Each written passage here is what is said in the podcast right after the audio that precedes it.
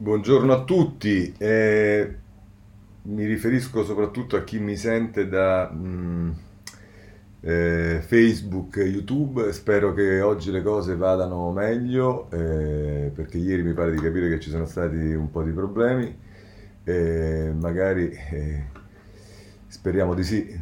Mm, eh, ci sono stati problemi con eh, lo streaming. Vabbè, speriamo che le cose vadano meglio e speriamo soprattutto che funzioni dappertutto.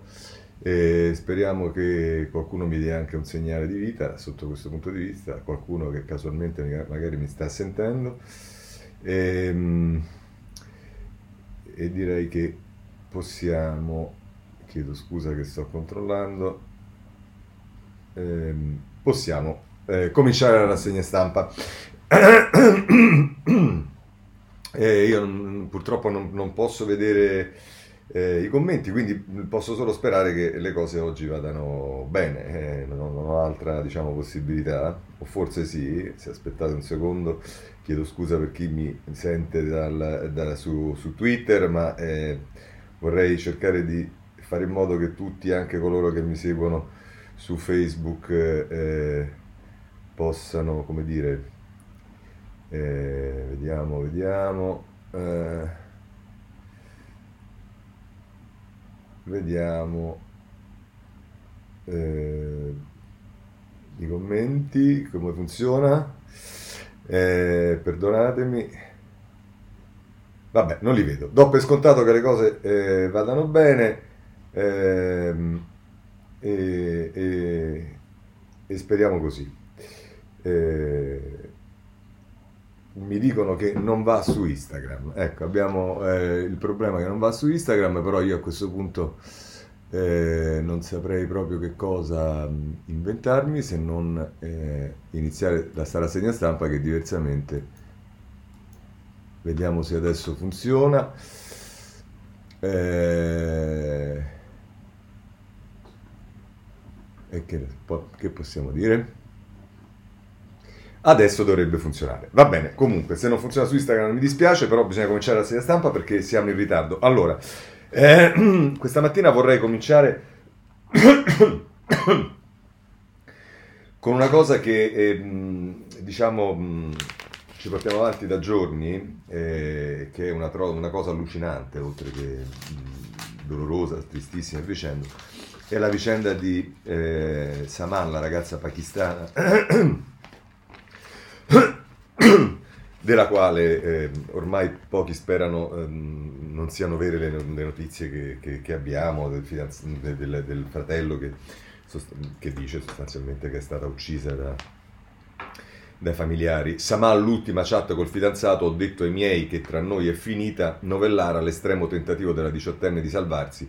Il GIP dice i cugini l'hanno tenuta ferma, cioè vi rendete conto, l'hanno tenuta ferma e poi l'hanno ammazzata. E, mh, trovate mh, cose, di, questo è quello che dice il Corriere della Sera, e poi si parla di Zain, Saila e le altre picchiate e abusate per aver osato un no tra il 2019 e il 2020 a 65 ragazze è stato sfregiato il voto, cioè questa è la realtà eh, che eh, forse abbiamo per troppo tempo fatto finta di non vedere, parliamoci chiaro. Eh, se andate su Repubblica eh, a pagina 15 eh, denunciate, ignorate e allarmi in ritardo, il denunce, ignorate e allarmi in ritardo gli errori che hanno condannato Samanda, rientra a casa ai buchi nel sistema di protezione, la diciottenne uccisa dai parenti, forse poteva essere salvata Giuseppe eh, Baldessaro. E questa è la domanda che si fanno in molti, questa ragazza era andata anche eh, dai carabinieri e mm, aveva in qualche modo denunciato la sua situazione. E c'è una bella intervista a Luigi Manconi sul riformista eh, che interviene proprio su questo, noi, Saman e i migranti, quella distanza che abbiamo creato sulla scomparsa della giovane donna di origine pakistana, tutti sono stati zitti, destra e sinistra. Le responsabilità sono generali e riguardano la complessiva politica dell'immigrazione degli ultimi decenni. Questo è il j'accuse di eh, Manconi e forse non ha tutti i torti, ma eh, chiuderei questo capitolo con, credo, tra le tante cose che ho letto, eh, l'editoriale più sensato eh, e anche più, più ehm, non voglio dire bello, ma che ci richiama una responsabilità collettiva su questa vicenda sulla quale forse eh, sarebbe bene non mettere eh, coperture. Eh, non c'è nulla di più urgente della vita orribilmente calpestata di Samana Abbas, che voleva essere una ragazza italiana e che ci chiede aiuto, di Annalena Benini. E scrive: Non esiste oggi niente di più urgente dei diritti della vita già orribilmente calpestata di Samana Abbas, che viveva a Novellara, in provincia di Reggio Emilia, e che aveva chiesto aiuto con fiducia a tutti noi, agli assistenti sociali prima e poi poco prima di essere uccisa ai carabinieri, sfuggendo per qualche minuto al controllo di sua madre. Non esiste niente di più urgente del diritto di una ragazza appena maggiorenne a vivere secondo i suoi desideri e la sua libertà, il diritto di studiare mentre il padre le impediva di andare a scuola, il diritto di non sposare un cugino, il diritto di non tornare in Pakistan, il diritto di non dormire sul marciapiede per punizione, il diritto di non essere picchiata, segregata, umiliata, spaventata e uccisa in nome di una ferocia misogena travestita da religione. Il diritto di Samman e di tutte le altre, ma anche il diritto del fratello minore di Samman che ha avuto il coraggio di parlare e di raccontare tutto il dolore e l'impotenza e la paura solo quando ha capito che suo zio e suo padre erano troppo lontani per minacciarlo ancora, solo quando è stato incoraggiato ad usare il suo cervello invece di questa tradizione armata che odia le donne fino ad annientarle, che non ammette disobbedienza alle regole, non sei niente e mi appartieni. Non esiste più nemmeno il femminismo, se non si occupa di Saman Abbas e del suo coraggio, limpido e solitario tentativo di salvarsi e vivere la vita che ha scoperto negli occhi e nelle giornate delle ragazze e dei ragazzi di questo paese. Samman voleva questa vita e ne aveva diritto. Il padre, come ultima cosa, le ha chiesto: Vuoi sposare qualcuno? Eh, prima di consegnarla nelle mani dell'assassino. Forse se Samman avesse risposto sì, se gli avesse fatto credere di voler diventare proprietà di un uomo, ovviamente musulmano, non l'avrebbero uccisa. Ma lei ha detto no, voleva andare via e basta, aveva in mente la scuola, i disegni, aveva in mente l'idea dell'inevitabile, del, eh, ineliminabile di essere una persona, un individuo, una ragazza italiana. Una volta che hai questa idea in testa, non torni indietro. E allora vuoi il tuo passaporto, vai da carabinieri, insisti, cerchi aiuto, ma non chiedi la protezione di un uomo. Però speri che tua madre ti ami lo stesso e segretamente ti ammiri per la forza che lei non ha avuto. Speri che questo paese che ti ha mostrato che cos'è la libertà, che ti ha incendiato la testa di desideri, faccia di tutto per sostenerti. Il vicepresidente dei giovani pakistani in Italia, studente universitario di 23 anni, ha detto in un'intervista alla Repubblica che invece molti di loro sono schiacciati tra queste famiglie retrograde e l'indifferenza della società italiana, che non fa niente, che li considera comunque estranei anche alla seconda generazione.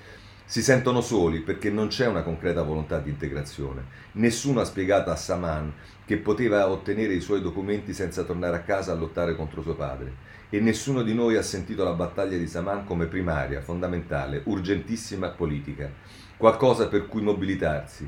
Non siamo più in tempo per lei, ma non possiamo avere paura di indignarci per lei, né timore di considerare il suo futuro il nostro futuro. Saman Abbas aveva scelto contro la volontà di suo padre di essere una ragazza italiana. Di cos'altro abbiamo bisogno? Così eh, il, sul foglio ehm, eh, Annalea Bellini, Benini. E, beh, insomma, è notevole questo editoriale e forse diciamo utile anche per una riflessione collettiva su questa vicenda e sulle tante magari che eh, facciamo finta di non conoscere e di non sapere. Veniamo alle cose di cosa no, cose di cosa nostra, scusatemi. Eh, parliamo di eh, Italia, vaccini, e, e cose varie. E allora andiamo subito sul Corriere della Sera, pagina 9. Perché? Perché questa storia dei vaccini ehm, ai giovani eh, sta aprendo una polemica. Esperti divisi e polemiche solo, sono un caso gli Open Day con AstraZeneca ai giovani. Sono eh, poi mh, si fa riferimento ai dati di ieri che comunque, diciamo, salvo il rialzarsi delle vittime, ma che probabilmente portano dentro dei dati non trasmessi nel fine settimana, i dati continuano ad essere molto buoni. Però c'è un'intervista di Margherita De Bacca, l'immunologa Viola, che dice meglio evitare di darlo a loro, cioè ai ragazzi, utilizziamolo dai 55 anni in su, va scelto il farmaco più sicuro in rapporto all'età. E, e, dice le regioni devono finirla di fare a gara chi vaccina di più senza mettere al primo posto la sicurezza. Gli eventi trombotici sono rarissimi, ma anche uno solo è una tragedia. E su questo non c'è dubbio. Eh. eh, diciamo, è, è, una giusta considerazione, se posso permettermi. Stampa, pagina 7.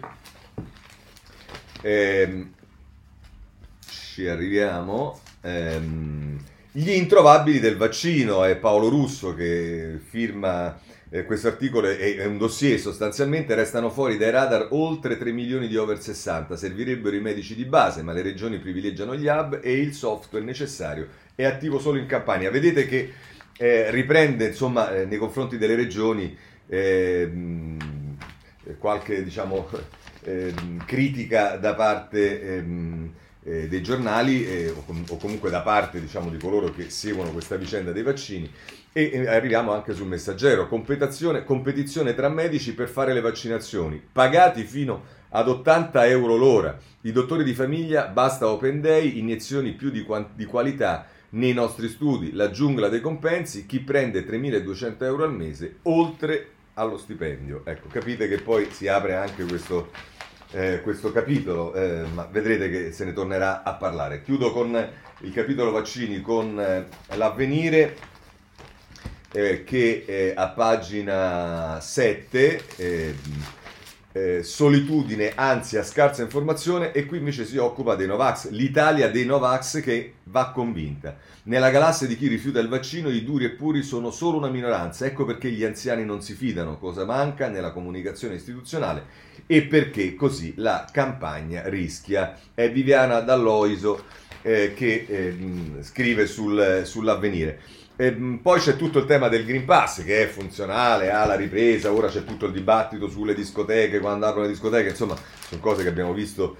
Ehm, ehm, addirittura su Repubblica abbiamo il tema del lockdown sul girovita, uno su quattro ha cambiato taglia, il capo di Levis è colpa della sedentarietà, cioè capite, arriviamo a questo, ma insomma, eh, Green Pass, via libera dell'Europa, dal primo luglio viaggi senza divieti, il Parlamento dell'Unione Europea eh, ha approvato il certificato che permetterà alle persone di tornare a circolare tra i paesi dell'Unione. Durerà nove mesi per i vaccinati, sei per i guariti dal virus.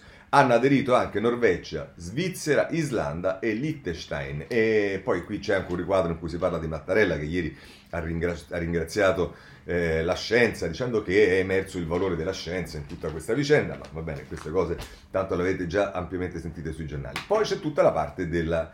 Eh, economica, c'è tutta la parte dei provvedimenti, soprattutto la parte della ripresa non tanto dal punto di vista delle, del, della nostra libertà quanto dal punto di vista eh, generale. E allora qui andrei su Repubblica perché la prima pagina di Repubblica dice alla ripresa servono 500.000 lavoratori.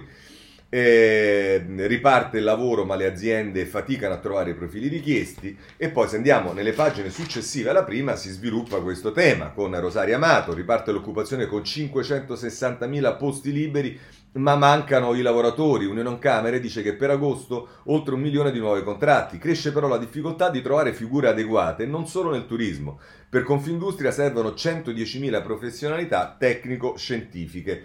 E ehm, Sotto questo punto di vista, Valentina Conte eh, intervista eh, Garnero, che è un economista eh, del lavoro, ehm, e dice consentiamo di sommare lo stipendio alla cassa integrazione. E, ehm, diciamo, serve un welfare che premi l'impiego e non aiuti solo chi non ha eh, lavoro e le imprese cercano ehm, pochi laureati. Vedremo che poi questo lo affronteremo col tema dei licenziamenti, che è un tema spinoso di cui si occupano, tutto, eh, si occupano tutti i giornali. Eh, per quanto riguarda la ripresa, voglio segnalare il Sole 24 ore perché ehm, si occupa di un segmento dell'economia italiana che è quello della moda. La ripresa della moda accelera con digitale e con la sostenibilità. Eh, il CEO di Erno è presidente di PT Imagine eh, dice che l'importanza delle 3R è mh, reduce, recycle e reuse e delle nuove tecnologie. Insomma, la moda eh, ce la fa e poi eh, c'è il ministro dello sviluppo eh, Giorgetti che dice il tessile è da sostenere, acciaio strategico, perché vedrete che eh, qui si sviluppa il dibattito del ehm, tema del blocco dei licenziamenti in qualche modo. Ehm, ehm, settoriale, diciamo. Voglio però su questo tema segnalarvi a pagina 24 della Repubblica eh, un, mm, diciamo, un, un, articolo di eh, Francesco eh, Guerrera, che eh, fa riferimento a una decisione che ha preso il governo inglese. I piccoli imprenditori tornano in classe per imparare le nuove regole del business. E a pagare è il governo britannico. L'idea del mini master per piccole e medie imprese viene dalla Gran Bretagna, ma ci dovrebbe pensare anche l'Italia, dove le PMI sono le trave portanti dell'economia. Nessuna ripresa economica, rivoluzione industriale o ricalibrazione digitale può riuscire senza rigenerare questo motore fondamentale del sistema produttivo. La ricerca della migliore ricetta lavoro per l'Italia passa non solo dai grandi nomi del capitalismo nostrano, ma anche dalle piccole realtà che impiegano, formano e plasmano una fetta importante della forza lavoro. Qui la Gran Bretagna può servire d'esempio, dalla fine del mese i primi studenti fondatori o altri dirigenti di ditte con meno di 200 impiegati entreranno nelle classi virtuali o reali di 35 università del Regno Unito per lezioni di management, leadership e amministrazione aziendale. Questo è quello che ci dice eh, su, ehm, eh, Guerrera sulla eh, Repubblica. Allora, visto che abbiamo parlato del blocco dei licenziamenti, andiamo subito sul Corriere della Sera, pagine due pagine dedicate a questo, eh, la 4 e la 5, dove la 5 c'è anche un editoriale che vedremo adesso di Manca che eh, secondo me è molto interessante e soprattutto riprende molte cose che avrete sentito voi che ci seguite Italia Viva, eh, che avete seguito le vicende anche del Jobs Act. Eh, parole che purtroppo fanno, fanno amarezza perché eh, è stato smontato un provvedimento che funzionava col tempo dal governo giallo-verde e compagnia bella. Ma insomma, eh, allora, maggioranza divisa sui licenziamenti, dice Claudia Voltattorni. Incontro a sorpresa tra il Premier Draghi e il leader della CGL Landini, il ministro dello sviluppo economico. Via lo stop, ma ecco qua, solo selettivo. E ci stanno qui due opinioni, quella del presidente dell'Ance Buia che dice bene l'edilizia privata, la spinta super bonus, e poi l'imprenditore Maspero che dice boom di ordini, ma manca personale. Vedete che ritorna il tema che abbiamo visto, eh, l'apertura di Repubblica, cioè eh, ci, ci, c'è bisogno di posti di lavoro ma mancano eh, lavoratori più o meno specializzati. Federico Fubini parla dei dubbi di Palazzo Chigi sulla proroga del blocco, i settori che rischiano, il Premier è orientato a ripensarci solo per il settore tessile e nel caso in cui tutte le forze di governo lo chiedessero, e poi però qui c'è Daniele Manca, il tempo di assunzioni e il paradosso dei contratti a termine. Sta vincendo, eh, dice Manca che comincia in, eh, in prima pagina, eh, abbiamo continuato a parlare in questi mesi di blocco dei licenziamenti, nel frattempo l'economia si è rimessa a, eh, ad andare, dice sta vince, vincendo ancora una volta il riflesso condizionato che ci porta a combattere la disoccupazione attraverso provvedimenti che mirano al mantenimento a tutti i costi dei posti di lavoro, non perché non vadano fatti tutti i tentativi affinché questo si realizzi, quanto piuttosto per cambiare l'approccio della, dalla difesa alla creazione del lavoro. Dovremo passare a discutere di assunzioni e fare in modo che il ritorno, l'ingresso nel mondo produttivo sia agevolato il più possibile. Non si tratta solo di parole. Quando si pongono ostacoli come quelli sui contratti a termine che hanno trovato forma nel cosiddetto decreto dignità, si dimostra l'ostilità preconcetta verso le imprese che sono i luoghi dove il lavoro si crea, come se ogni azienda assumesse delle persone, implicitamente le formasse le inserisse nella propria organizzazione con il solo intento di liberarsene dopo un anno. Vi ricordate questi argomenti il Jobs Act, col, col Jobs Act? Sarebbe davvero singolare l'imprenditore che ragionasse in questo modo. O meglio, esisteranno pure situazioni di questa natura, ma agire per legge significa agire per affrontare quella che si ritiene essere una condizione generale, senza contare che questo porta ad affrontare degli autentici paradossi. Il ministro Renato Brunetta ha con giusto orgoglio presentato le 24.000 assunzioni prossime nella pubblica amministrazione. Un reclutamento massiccio con almeno un paio di clausole che sarà possibile rescindere il contratto in caso di non raggiungimento degli obiettivi e che si tratterà di assunzioni a tempo di massimo 5 anni una coerente flessibilità nella pubblica amministrazione che non trova riscontri nel mondo privato. Paradossi dell'ideologia che spinge ad affrontare non la realtà, ma quello che si immagina sia la realtà. Così manca sul Corriere della Sera. Eh, andrei eh, anche sulla stampa, perché la stampa dedica eh, a questo il titolo di apertura, Orlando tutela universale a, Liul, a luglio il via alla riforma e poi le pagine successive alla prima, licenziamenti bloccati, battaglia sui numeri ma il lavoro è ripartito, Gli uffici parlamentari dicono a rischio 70.000, non 500.000. Union Camere entro la fine dell'estate 1,3 milioni di posti. È Luca Monticelli che scrive e vedete che qui il tema dei numeri, quando qualcuno obiettava che questa carneficina che eh, era assicurata con il, lo sblocco dei licenziamenti e compagnia bella, qualcuno diceva vabbè ma da dove esce fuori questo numero di 500.000? Ecco, qualcuno che i numeri li studia, che sono gli uffici parlamentari, eh, parlano di un rischio di 70.000, che comunque sono 70.000 persone, eh, per carità, ma è ben diverso da 500.000, vedremo e poi Andrea Orlando viene intervistato nella pagina 3 della stampa, ammortizzatori, a luglio via la riforma e a Salvini dico basta tatticismi politici, sullo stop agli esuberi la partita non è stata persa, un confronto col MEF sulle nuove misure. Le ipotesi di Bonomi sulle assunzioni mi sembrano ottimistiche ma spero abbia ragione. Eh, pensa un po' se il ministro del lavoro non spera che abbia ragione chi dice che ci saranno eh, centinaia di migliaia di nuovi posti di lavoro. E poi però c'è il problema, come abbiamo visto, anche della, dello, de, de, delle persone formate eh, che non si trovano. Abbiamo detto tutti che al Paese serve un congresso, ma dobbiamo evitare che sia un'altra conta. Ah, scusate, al, al, PD serve un congresso, ma dobbiamo evitare che sia un'altra conta.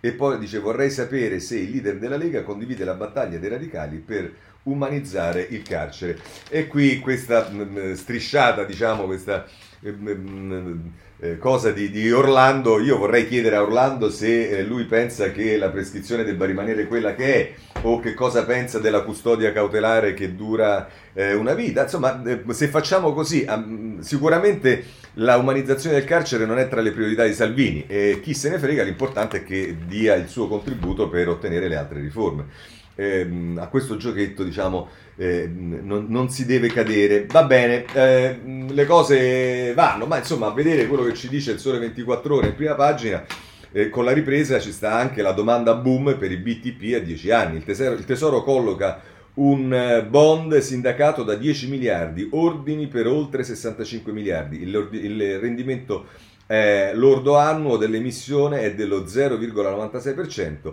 altra asta prima dell'estate. E insomma, eh, almeno sotto questo punto di vista arrivano eh, segnali positivi. Poi c'è tutta la partita eh, del fisco di cui ci parla il Corriere della Sera a pagina 6, facendo riferimento anche al lavoro che toccherà ai due presidenti delle commissioni finanze della Camera e del Senato, Luigi Marattin e Luciano D'Alfonso del PD, che eh, diciamo, hanno raccolto le proposte di tutti i partiti, ceto medio, meno tasse, la fascia di 55 mila euro. Entro fine luglio il governo presenterà il disegno di legge delega, dalle, dalle commissioni la sintesi di 61 audizioni. Le proposte delle forze politiche convergono sulla riduzione del prelevo IRPEF sul lavoro. Cosa potrà cambiare sulle eh, detrazioni? E qui se volete ci stanno le posizioni di eh, tutti i... Eh, I partiti eh, sull'IRPEF eh, Scaglioni la soglia del 33%, Lega flat tax incrementale, sulle imprese PD e Movimento 5 Stelle preleva al 24%, Fratelli d'Italia più assumi meno paghi e poi sulle entrate una dote per i giovani, nodo eredità e patrimonio e poi sull'evasione premi ai contribuenti leali, incrocio tra le banche dati. Questo è il quadro della situazione per quel che riguarda il eh, fisco. Eh, il messaggero si occupa di un altro capitolo che è quello degli sfratti, lo fa a pagina 29. Sfratti, la beffa dell'IMU, pressing per l'esenzione, solo una settimana per cancellare la rata ai proprietari privati dei propri immobili, ipotesi di intervento con emendamento al decreto sostegni bis e poi rimborso, eh, questo a proposito della imposta eh, sugli immobili. Eh, visto che stiamo occupando di riforme, eh, della pubblica amministrazione si occupa eh, la stampa a pagina 5, pubblica amministrazione riforma a metà, ora servono le pagelle per i dipendenti, il PNRR è debole su un aspetto cruciale e critico per l'Italia, la gestione delle risorse. Questa è l'analisi eh, che fa eh, il ehm, eh, Carlo Cottarelli eh, con, diciamo, spulciando e eh, analizzando la riforma Brunetta, infatti il titolo in prima pagina è Caro Brunetta, riforma a metà. Eh, problema Brunetta ce l'ha anche con l'ANAC nel decreto semplificazioni, l'ANAC protesta, eh, si dice marginalizzata e eh, dice lite sui poteri dell'ANAC, il governo, le competenze resteranno le stesse, il chiarimento nella relazione sul decreto semplificazione. Ed è Marco Galluzzi, Galluzzo che parla di questo eh, tema e poi ci sta anche una intervista eh, sempre di Galluzzo con il presidente dell'ANAC, solo un'autorità indipendente può essere del tutto credibile. Insomma, una polemica che si sta sviluppando, vedrete che ne avremo ancora di che sentire. Eh, poi c'è il, tutto il problema della cyber security di cui si occupa invece la Repubblica a pagina eh, 7 perché Draghi ha pronto un decreto, ci dice Repubblica.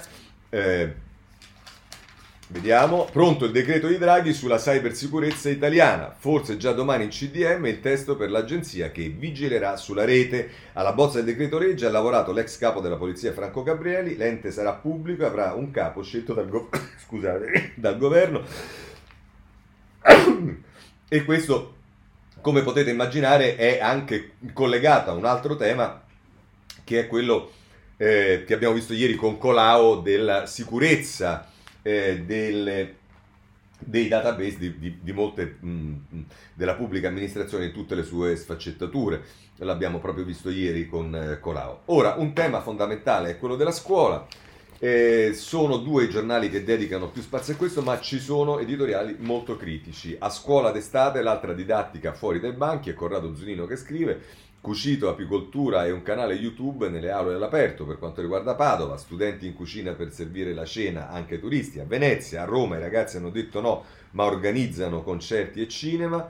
E poi a Bari recuperare giocando, divertimento, lezioni si incontrano nei cortili. Insomma, eh, vi ricordate che c'è stato tutte le dichiarazioni che aveva fatto Draghi sul fatto che almeno si sarebbe andati avanti con la scuola per recuperare il tempo perduto fino a giugno e mh, mm, non sarà così e di questo si occuperanno soprattutto editoriali che leggeremo, ma poi ci sta invece lo scenario che ci propone il messaggero a pagina 7, a scuola non si recupera, il boom delle ripetizioni, questi sono i nodi dell'istruzione per il giornale romano, disagi dalla DAD e le lezioni compensative sono state inadeguate rispetto alla necessità. Per l'estate forte aumento di richieste per l'insegnamento privato, decollano i prezzi. Ecco, l'insegnamento privato però qualcuno aveva, si era impegnato a fare in modo che l'insegnamento invece fosse pubblico. E allora vediamo innanzitutto sulla Repubblica. Ehm, Paolo Di Paolo, che comincia, di Paolo Di Paolo che comincia in prima pagina con una lettera agli studenti, teniamo le classi sempre aperte, andiamo a pagina 24 e tra l'altro ehm, la mette così, eh, dici che è l'ultimo giorno di scuola, lo chiami così, ma non è l'ultimo, non è mai l'ultimo, nemmeno per chi suppone di archiviare per sempre zaini e quaderni. Dici ultimo giorno di scuola e la liturgia liberatoria che prevede lanci di uova e farina, di acqua, spruzzi di schiuma da barba, va onorata come è giusto che sia. E così ieri, in giro per l'Italia, dopo la campanella che ha chiuso il secondo faticoso e accidentato anno scolastico della crisi sanitaria, sono partiti i caroselli, i cori, gli scherzi.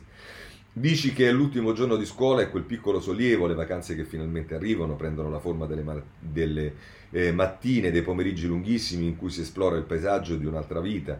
È una promessa.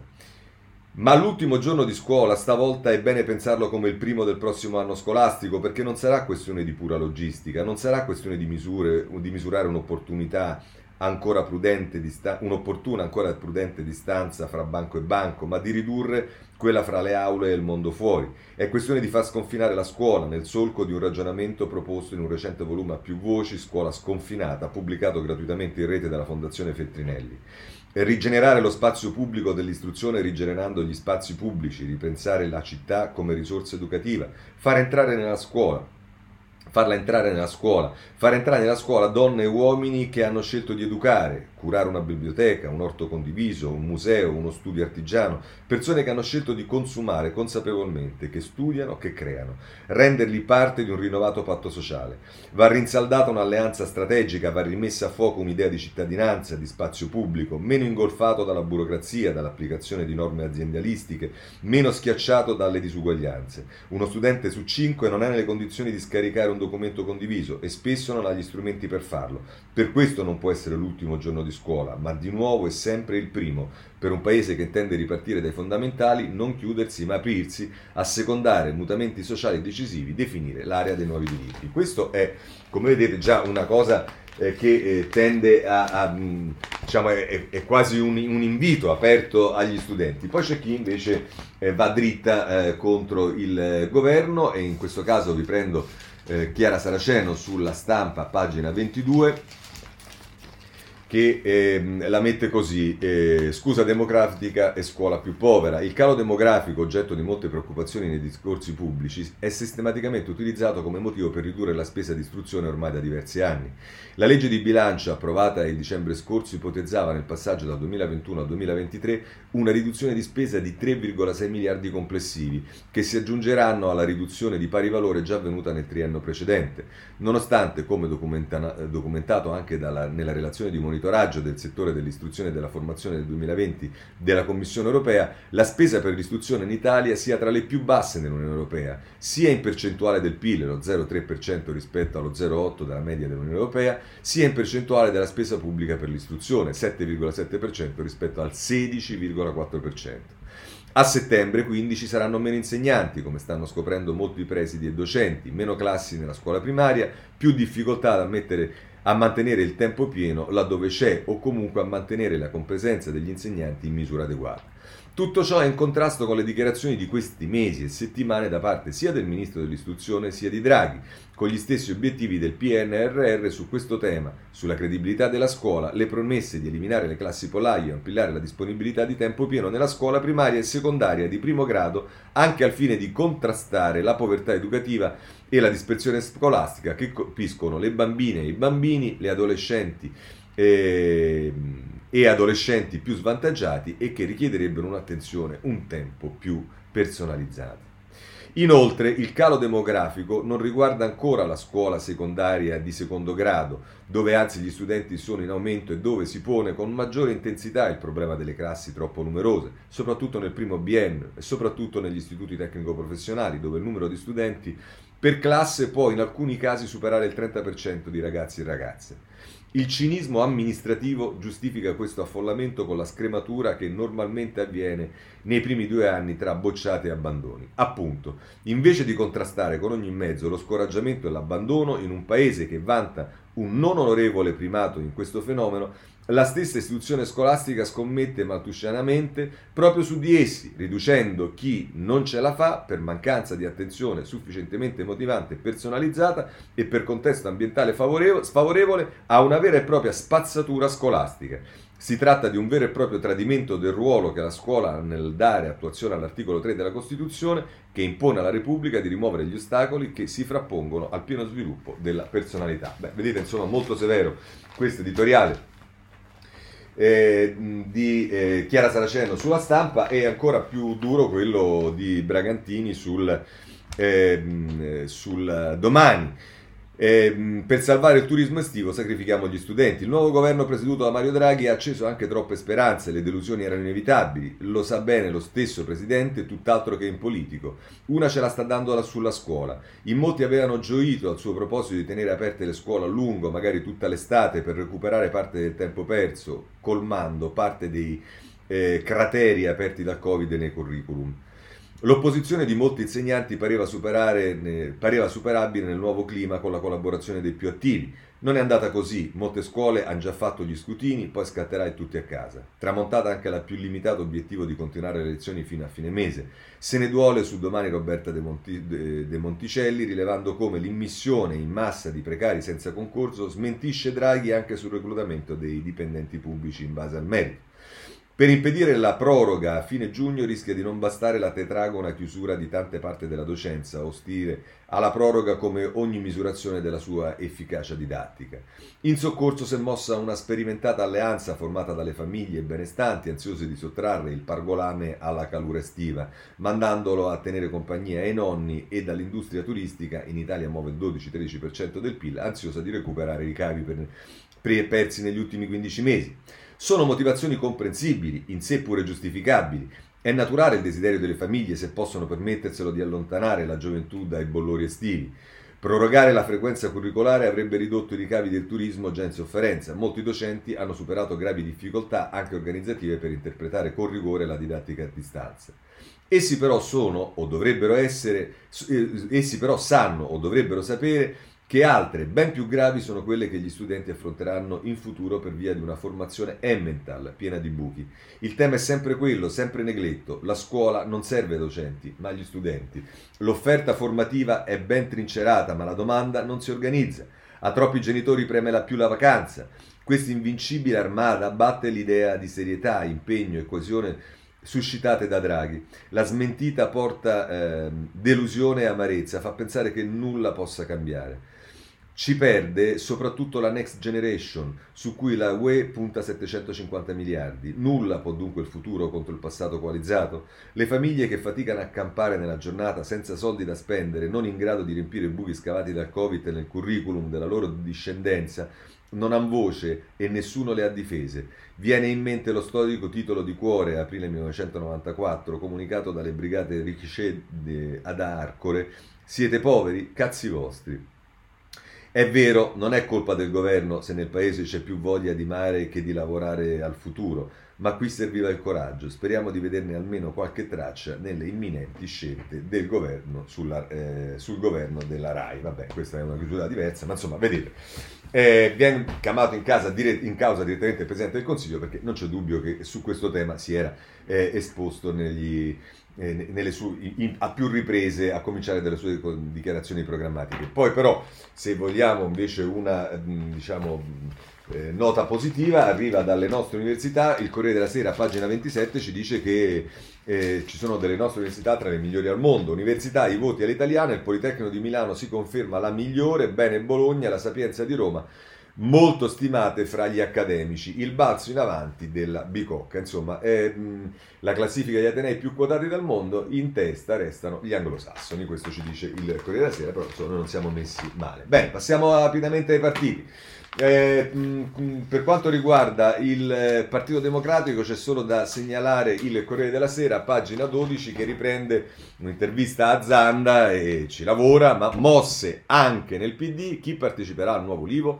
Zanda lancia una federazione da Bersani a Renzi, Orlando auspica una riunificazione con lei, con l'EU e vabbè, questo è quello che scrive Paola Di Caro riprendendo le cose che sono eh, state dette eh, da eh, Zanda nell'intervista di ieri. Movimento 5 Stelle, abbiamo la, il Corriere della Sera che a pagina 13 ci dice che Conte rassicura Movimento 5 Stelle leale a Draghi, presto un incontro con il Premier, questo è quello che ci dice il Corriere della Sera. Se poi andiamo sulla eh, stampa, che anch'essa segue sempre con particolare attenzione il, ehm, il, Movimento 5 Stelle ci dice che ora Conte vuole cambiare nome al Movimento 5 Stelle, i dubbi tra i grillini, no a personalismi, nel logo entrerebbe il cognome dell'ex premier, ma i big frenano, critiche anche sull'ipotesi di una segreteria scelta solo dal leader. Non sarà un partito moderato, dice Giuseppe Conte, ma che cercherà di parlare a un elettorato moderato. Eh sì, diciamo, va bene. Eh, questo è quello che possiamo chiudere così sul Movimento 5 Stelle. Per quanto riguarda invece il centrodestra, andiamo a pagina 12 eh, del Corriere della Sera, ultimatum di Meloni sui candidati, spinta per Michetti, oggi il vertice, Salvini, ticket a Roma e Milano. Berlusconi mi ha proposto un partito unico, ma a questo adesso ci arriviamo subito. Da segnalare l'intervista a proposito del partito unico con, eh, di Marco Cremonesi con Toti, che ha fondato Coraggio Italia insieme a a Brugnaro, come sapete, per mettere insieme storie diverse non si agisce in modo precipitoso. Se l'obiettivo è coordinarsi di più, basta un WhatsApp. Questa è la provocazione eh, di Brugnaro, ma eh, adesso vediamo perché eh, il giornale mh, mm, affronta il tema nelle pagine eh, 8 e 9 e, mm, e, la mette così Salvini spinge l'Unione Lega Forza Italia si può arrivare fino al 37% summit con le comunali il, leghista, il leghista vuole smarcarsi dalla Meloni Berlusconi entri, dice entri nel PPE Orgi vertice per scegliere i candidati tra Roma e Milano e insomma eh, nella pagina 9 il giornale ci dice che non solo gli azzurri ma anche Bossi è critico sulla federazione in politica 2 più 2 spesso fa 0 questo è presagio dell'ex leader eh, della Lega. E, libero, vediamo, riesce il giornale della destra perché è interessante vedere come la affrontano. Libera, pagina 10, invece il piano di Salvini sia al partito unico ma solo nel 2023.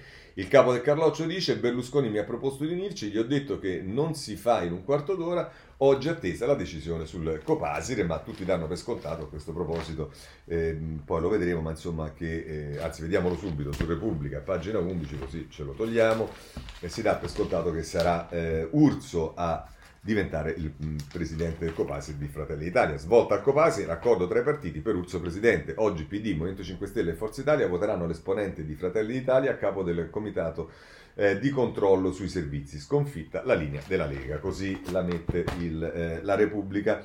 Ma vediamo ancora per quanto riguarda il centrodestra il messaggero a pagina 8 che dice il timone di Forza Italia a Salvini, Berlusconi cede ai figli e oggi si decide su Roma. Il Cavaliere ha deciso, Matteo Rivela mi aveva proposto il partito unico subito, il tavolo sulle comunali, c'è Michetti per il Campidoglio, opposizione Montigny a Milano. Va bene, questo ci consente di chiudere il capitolo eh, della politica in parte perché poi c'è un tema che è amministrativo ma è diventato anche subito politico che è quello della sindaca di Crema che stata, ha, ricevuto un avviso di garanzia perché un bambino si è schiacciato le dita in un asilo perché sì, siamo anche a questo.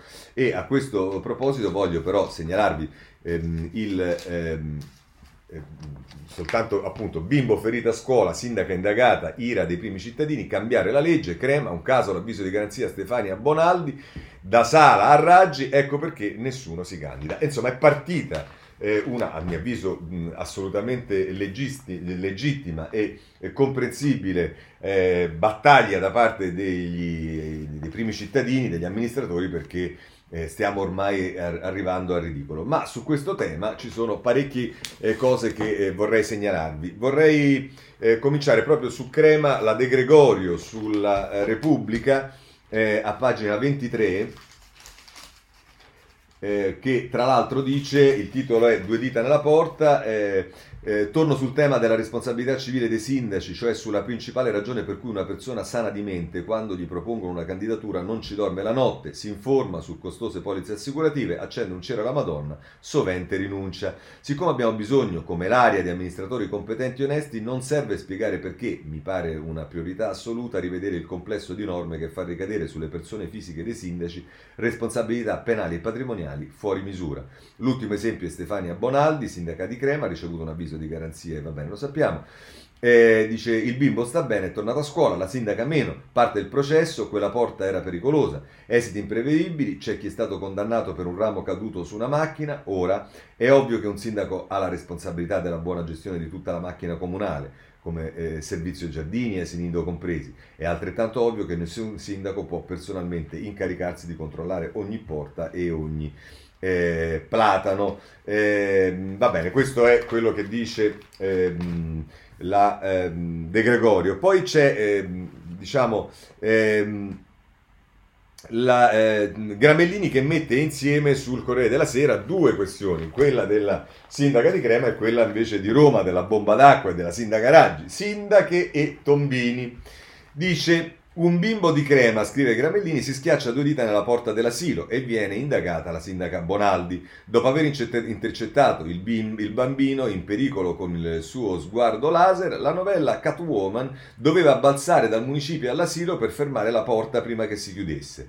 Hanno un po' ragione i sindaci ad essere esasperati, stanno diventando come mm, eh, Malossen, eh, impiegato dei romanzi di Pennac, pagato, eppure poco in rapporto al, al, alle rogne, per fare da capo espiatorio alle lamentele universali. Ci sono però faccende che eh, spettano davvero ai sindaci, per esempio la messa in sicurezza delle strade. Ieri su Roma si è abbattuto l'ennesima acquazione caraibico. Corso Francia si è trasformato in un affluente del Tevere, mentre le piazze venivano eh, diventavano ridenti laghetti con automobili alla deriva e cassonetti stracolmi di immondizia che sguazzavano al posto delle anatre. Immagini che non mi azzarderò a definire da terzo mondo, perché l'ultima volta che l'ho fatto mi scrisse l'ambasciatore di un paese in via di sviluppo per dirmi che a casa sua quelle cose non succedevano più da tempo. Sarà pure vero, come sostiene il marito della sindaca Raggi, che imputarle 80 mm di pioggia furente è da sottosviluppati culturali ma quando gli stessi millimetri cadevano qui cinque anni fa, allora candidata sindaca Raggi pareva la spiritosa sui social. Domani piove, gonfiate i gommoni. E nei cinque anni successivi, oltre a gonfiare i gommoni, non ha nemmeno pulito i tombini. Così la mette Gramellini sulla eh, stampa. Ma a questo proposito la risposta in qualche modo arriva eh, da... Mh, ehm, eh, da Mattia Feltri con il suo buongiorno il giorno della caditoia. Dice ieri è stata una splendida giornata perché finalmente si è tornato a parlare di un tema inebriante, le caditoie. Io aspetto tutto l'anno che si torni a parlare di caditoie e ieri qui a Roma è venuto un bel acquazzone, un sacco di strade si sono allagate, mica niente, le auto proprio galleggiavano e sui social tutti dicevano la loro sulle caditoie. Ma quando puliscono queste caditoie? Ma infatti non le puniscono mai le caditoie, eppure avevano promesso di pulire le caditoie. Quando era sindaco Ignazio Marino e la città si allagava, i 5 Stelle uscivano di sé per le caditoie. Dicevano che ci vuole a pulire ste caditoie? Poi sono arrivati loro e hanno steso un piano caditoie. Grillo disse che spettacolo questo piano caditoie. Raggi diceva che il piano caditoie precedeva, procedeva che era una meraviglia e in una caditoia avevano trovato una tessera telefonica del 97 e in un'altra una lattina di Coca-Cola del 2000 come l'abbiano datata non lo so, l'avranno tagliata e contato gli anelli.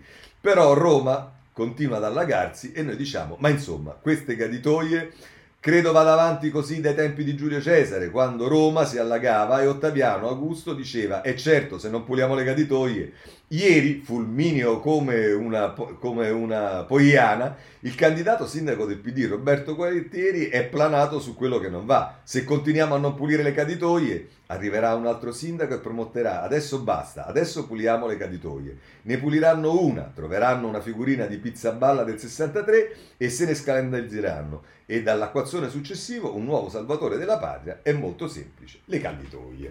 Così geniale Mattia Feltri sulla eh, stampa. Poi però c'è da segnalare anche Facci che se la prende con la Raggi eh, sul eh, libro in eh, prima pagina, due dita negli occhi, un bimbo all'asilo si schiaccia due dita in una porta e allora indagano il sindaco di Crema. È quanto successo al primo cittadino Stefania Bonaldi e mh, mm, il bambino è guarito velocemente ed è quanto può accadere a ogni sindaco, pagare per una catena di responsabilità che viene spinta sino a loro.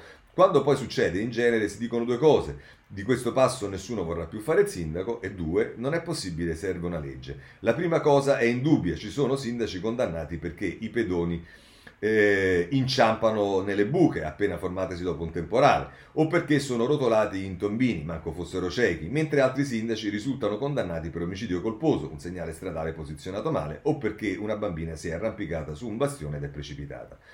Nel paese, con più leggi al mondo, però, attenzione a non, di, a non invocarne sempre di nuove, perché se andate a scavare scoprireste che le leggi ci sono, ma che il problema, al solito, è chi le applica. Circa il problema delle buche, per dire, trovate giurisprudenza della Cassazione che condanna qui il sindaco, qui l'assessore alla viabilità, qui il dirigente dei lavori pubblici, qui il responsabile degli appalti, qui l'operaio responsabile dei, con, dei, coni, dei coni fluorescenti e qui magari nessuno perché eh, ogni tanto assolvono. Una legge più precisa forse può servire, ma c'è poco da fare se a giudicare è uno scemo, così eh, facci. Eh, andiamo avanti perché eh, abbiamo da, mh, mm, eh, da, segnalare ancora due cose. Una di Nordio, che, eh, sul, che, è il titolo in prima pagina del messaggero è La giustizia alla tedesca che rallenta la ripresa, fa riferimento a un principio eh, tedesco nella, nella, nella, giurisdizione tedesca, ma poi a pagina 15 eh, Nordio la mette così. Naturalmente conosciamo le risposte, a proposito appunto del fatto che è assurdo che eh, questa, questa, sindaca sia stata indagata, dice naturalmente conosciamo le risposte a queste critiche, che l'informazione di garanzia è un atto dovuto, soprattutto se c'è una querela, che essa non significa né condanna né processo e nemmeno imputazione, che la giustizia per quanto lenta alla fine trionfa, come bene insegna nei casi Tortora, Mannino e tanti altri. Già, ed è proprio questa la tragedia, che tutto questo è vero. È vero che l'informazione è dovuta, è vero che molto probabilmente la sindaca di Crema sarà assolta, eccetera, eccetera, ma è anche vero che nel frattempo la poveretta sarà f- eh, finita sui giornali, sarà andata da un avvocato e avrà perso il sonno nel timore che questo venga interrotto alle 5 del mattino e non certo dal lattaio, ma da una squadra in divisa. Non solo, può star sicura che i suoi avversari politici e soprattutto i suoi amici tra le petulanti giocolatori e di pelosa solidarietà le consiglieranno, ovviamente per potersi difendere meglio di fare un passo di lato, cioè di sparire. Chiunque, chiunque abbia un minimo di buonsenso capisce bene che questo sistema è demenziale, non solo perché colpisce indifferentemente colpevoli e innocenti, ma perché offende gli interessi della collettività che viene danneggiata da un nemico contro il quale non c'è rimedio, cioè la paralisi. Questa infatti è la conseguenza più perniciosa della delirante proliferazione investigativa. Umilianti e offesi dalla valanga di inchieste giudiziarie più o meno inventate, più o meno fondate, sindaci e amministratori non firmano più nulla e se firmano lo fanno con mille riserve e cautele rallentando quella catena decisionale senza la quale la stessa ripresa economica resta un'illusione infantile. Lo sa questo la ministra della giustizia Marta Cartabia? Certo che lo sa, ma è imprigionata da settori di una coalizione che, per pregiudizi ideologici o forse peggio per ignoranza dei problemi, identificano l'efficienza della pubblica amministrazione con la probità assistita da una severa legislazione penale. La conseguenza è che dall'abolizione dei reati evanescenti come l'abuso d'ufficio o il traffico di influenze non si parla più. Così i sindaci e i veri amministratori continueranno ad essere presunti colpevoli, indagabili solo per il fatto di essere al loro posto, nella peggiore applicazione della citata colpa d'autore, questa è quella di cui si parlava della Germania nella prima parte dell'articolo. Se la tanto auspicata riforma della giustizia, prosegue Nordio, comincia con questi presupposti, purtroppo parte male, perché i pubblici amministratori come il ragazzino di Creme eh, perché i pubblici amministratori, come il ragazzino di Crema, resteranno incastrati tra i battenti di una porta ben più solida e gravosa di quella di un asilo, quella di una giustizia penale inefficiente e cieca che convertirà la loro prudenza in pavidità e la loro iniziativa in inerzia, e dove forse anche la tanto auspicata ripresa economica rischia di rimanere schiacciata. Così il messaggero.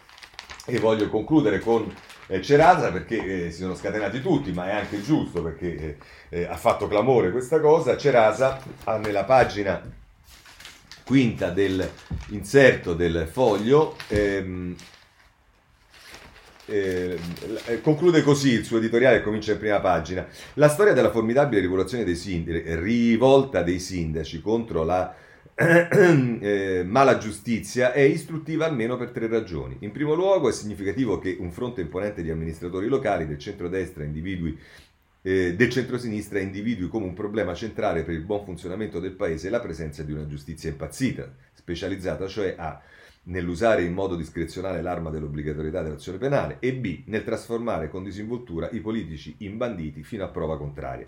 In secondo luogo è interessante notare come un fronte imponente di amministratori locali del centro-sinistra sia sceso in campo per demolire vecchia, un vecchio e ridicolo dogma, in base al quale l'avviso di garanzia sarebbe, come si dice, un atto a tutela dell'indagato e non invece come di fatto è una lettera scarlatta, utile il più delle volte a non a tutelare i diritti dell'indagato, ma a macchiare a vita la sua reputazione.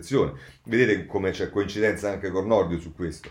In terzo luogo, dice Serasa, è interessante notare come la politica, anche quella un tempo più ostaggio delle fesserie giustizialiste, abbia capito che uno dei guai dell'Italia e anche dei comuni è quello di aver avuto per molto tempo un fronte trasversale specializzato nel regalare alla magistratura tipologie di reato spesso inafferrabili, come l'abuso d'ufficio, in grado cioè di offrire con molta fre- frequenza ai PM la possibilità di trasformare in indagini infinite alcuni sospetti basati sul nulla.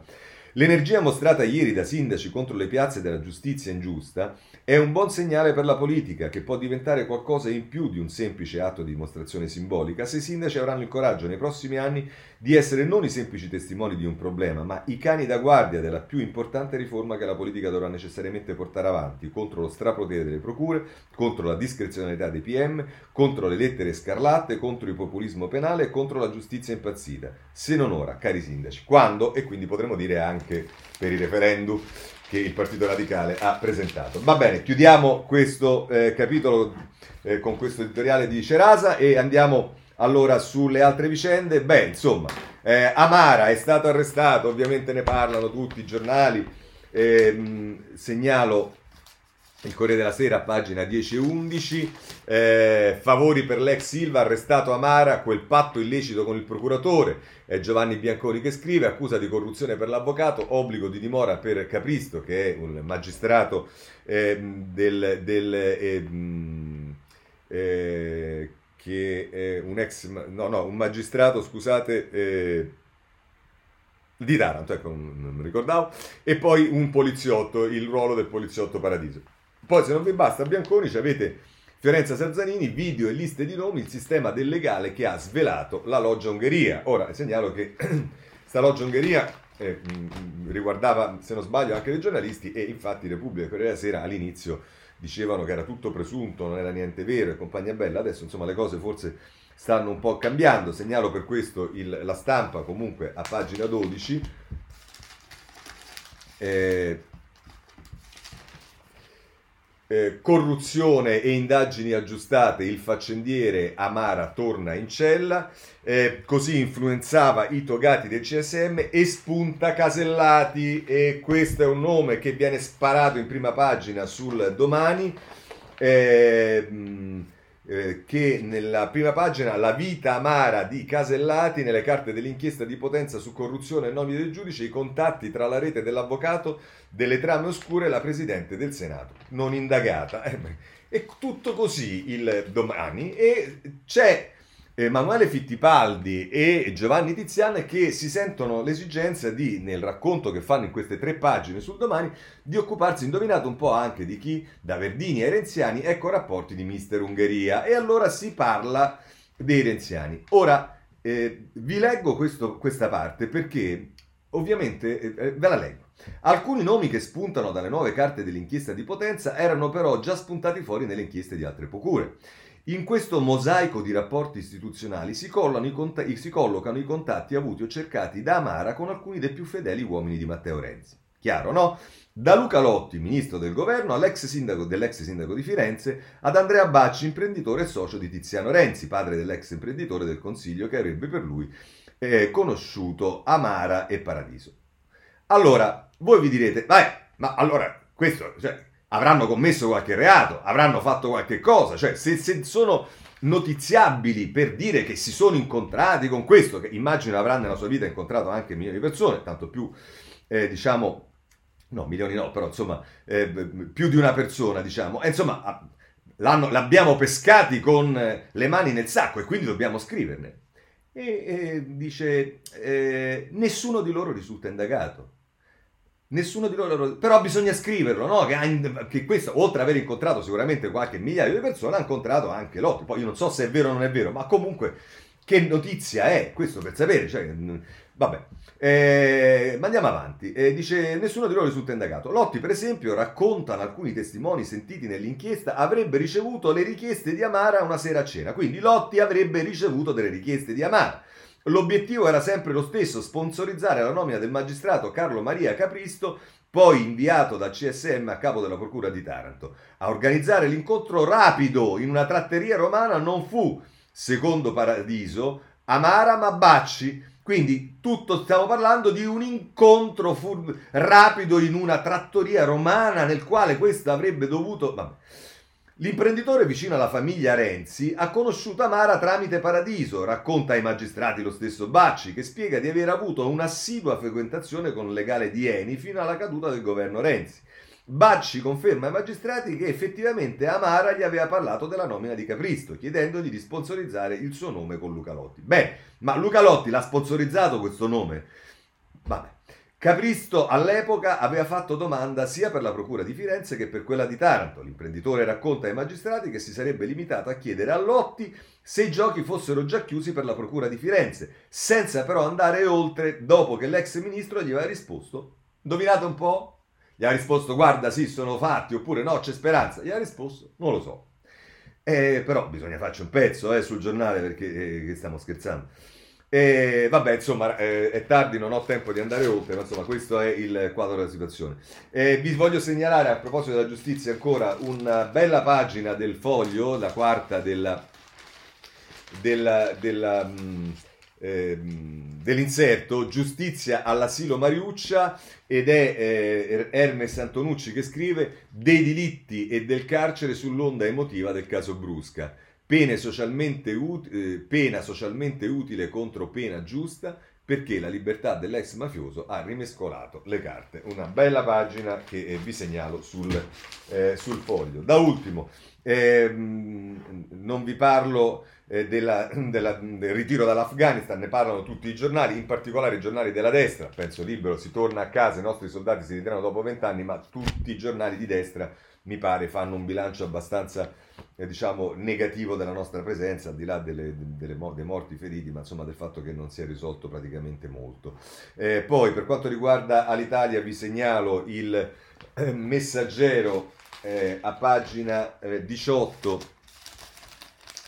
eh, che ci dice All'Italia Ryanair vuole sfidare ITA, lo scontro più duro su slot e rotte, la compagnia low cost si rafforza, si rafforza a Fiumicino e intende partecipare alle gare per gli asset di AZ. Pressing del tesoro sui commissari straordinari per velocizzare al massimo le procedure di vendita. E insomma, eh, Ryanair vuole fare le scarpe ad Alitalia. E poi invece, vi ricordate Aspi, eh, tutto il casino, eh, Benetton, Cacciamo e via dicendo, e poi tutta l'operazione che ci è costata non so quanti miliardi, ma al di là di questo, segnalo a pagina 16, Aspi, sei mesi per la svolta della cassa, subito un osservatore CDP nel board. Con l'accordo la ripartenza, piano, eh, la ripartenza del piano finanziario il governo può sbloccare i primi investimenti. Domani il voto in CDA. Questo sulla, eh, su Aspi, poi vi segnalo, ma lo sapete, c'è stato l'incidente su internet ieri che ha bloccato molti siti eh, mondiali di eh, giornali e compagnia bella. Mm, vi segnalo la stampa che si occupa della Global Tax sia con un articolo a pagina 17 sia con un articolo di Gentiloni, commissario europeo. La Global Tax sfida di civiltà, dice Gentiloni. Poi eh, tutti i giornali parlano dello schiaffo che si è beccato Macron in Francia e poi invece voglio segnalarvi sul Corriere della Sera, e con questo chiudiamo la rassegna stampa, eh, la ehm, Bosnia eh, perché Nadic eh, è stato definitivamente eh, condannato dal Tribunale internazionale, Bosnia fu genocidio, ma Mladic in carcere per il resto della vita. Il leader serbo condannato per l'eccidio di eh, Srebrenica. Va bene, eh, va male, anzi, ma insomma, eh, giorni da non dimenticare quelli. Con questo chiudiamo la rassegna stampa. Se volete ci possiamo sentire domani alle sette e mezza, sperando che oggi le cose siano andate un po' meglio, lo vedrò nei commenti. Buona giornata a tutti.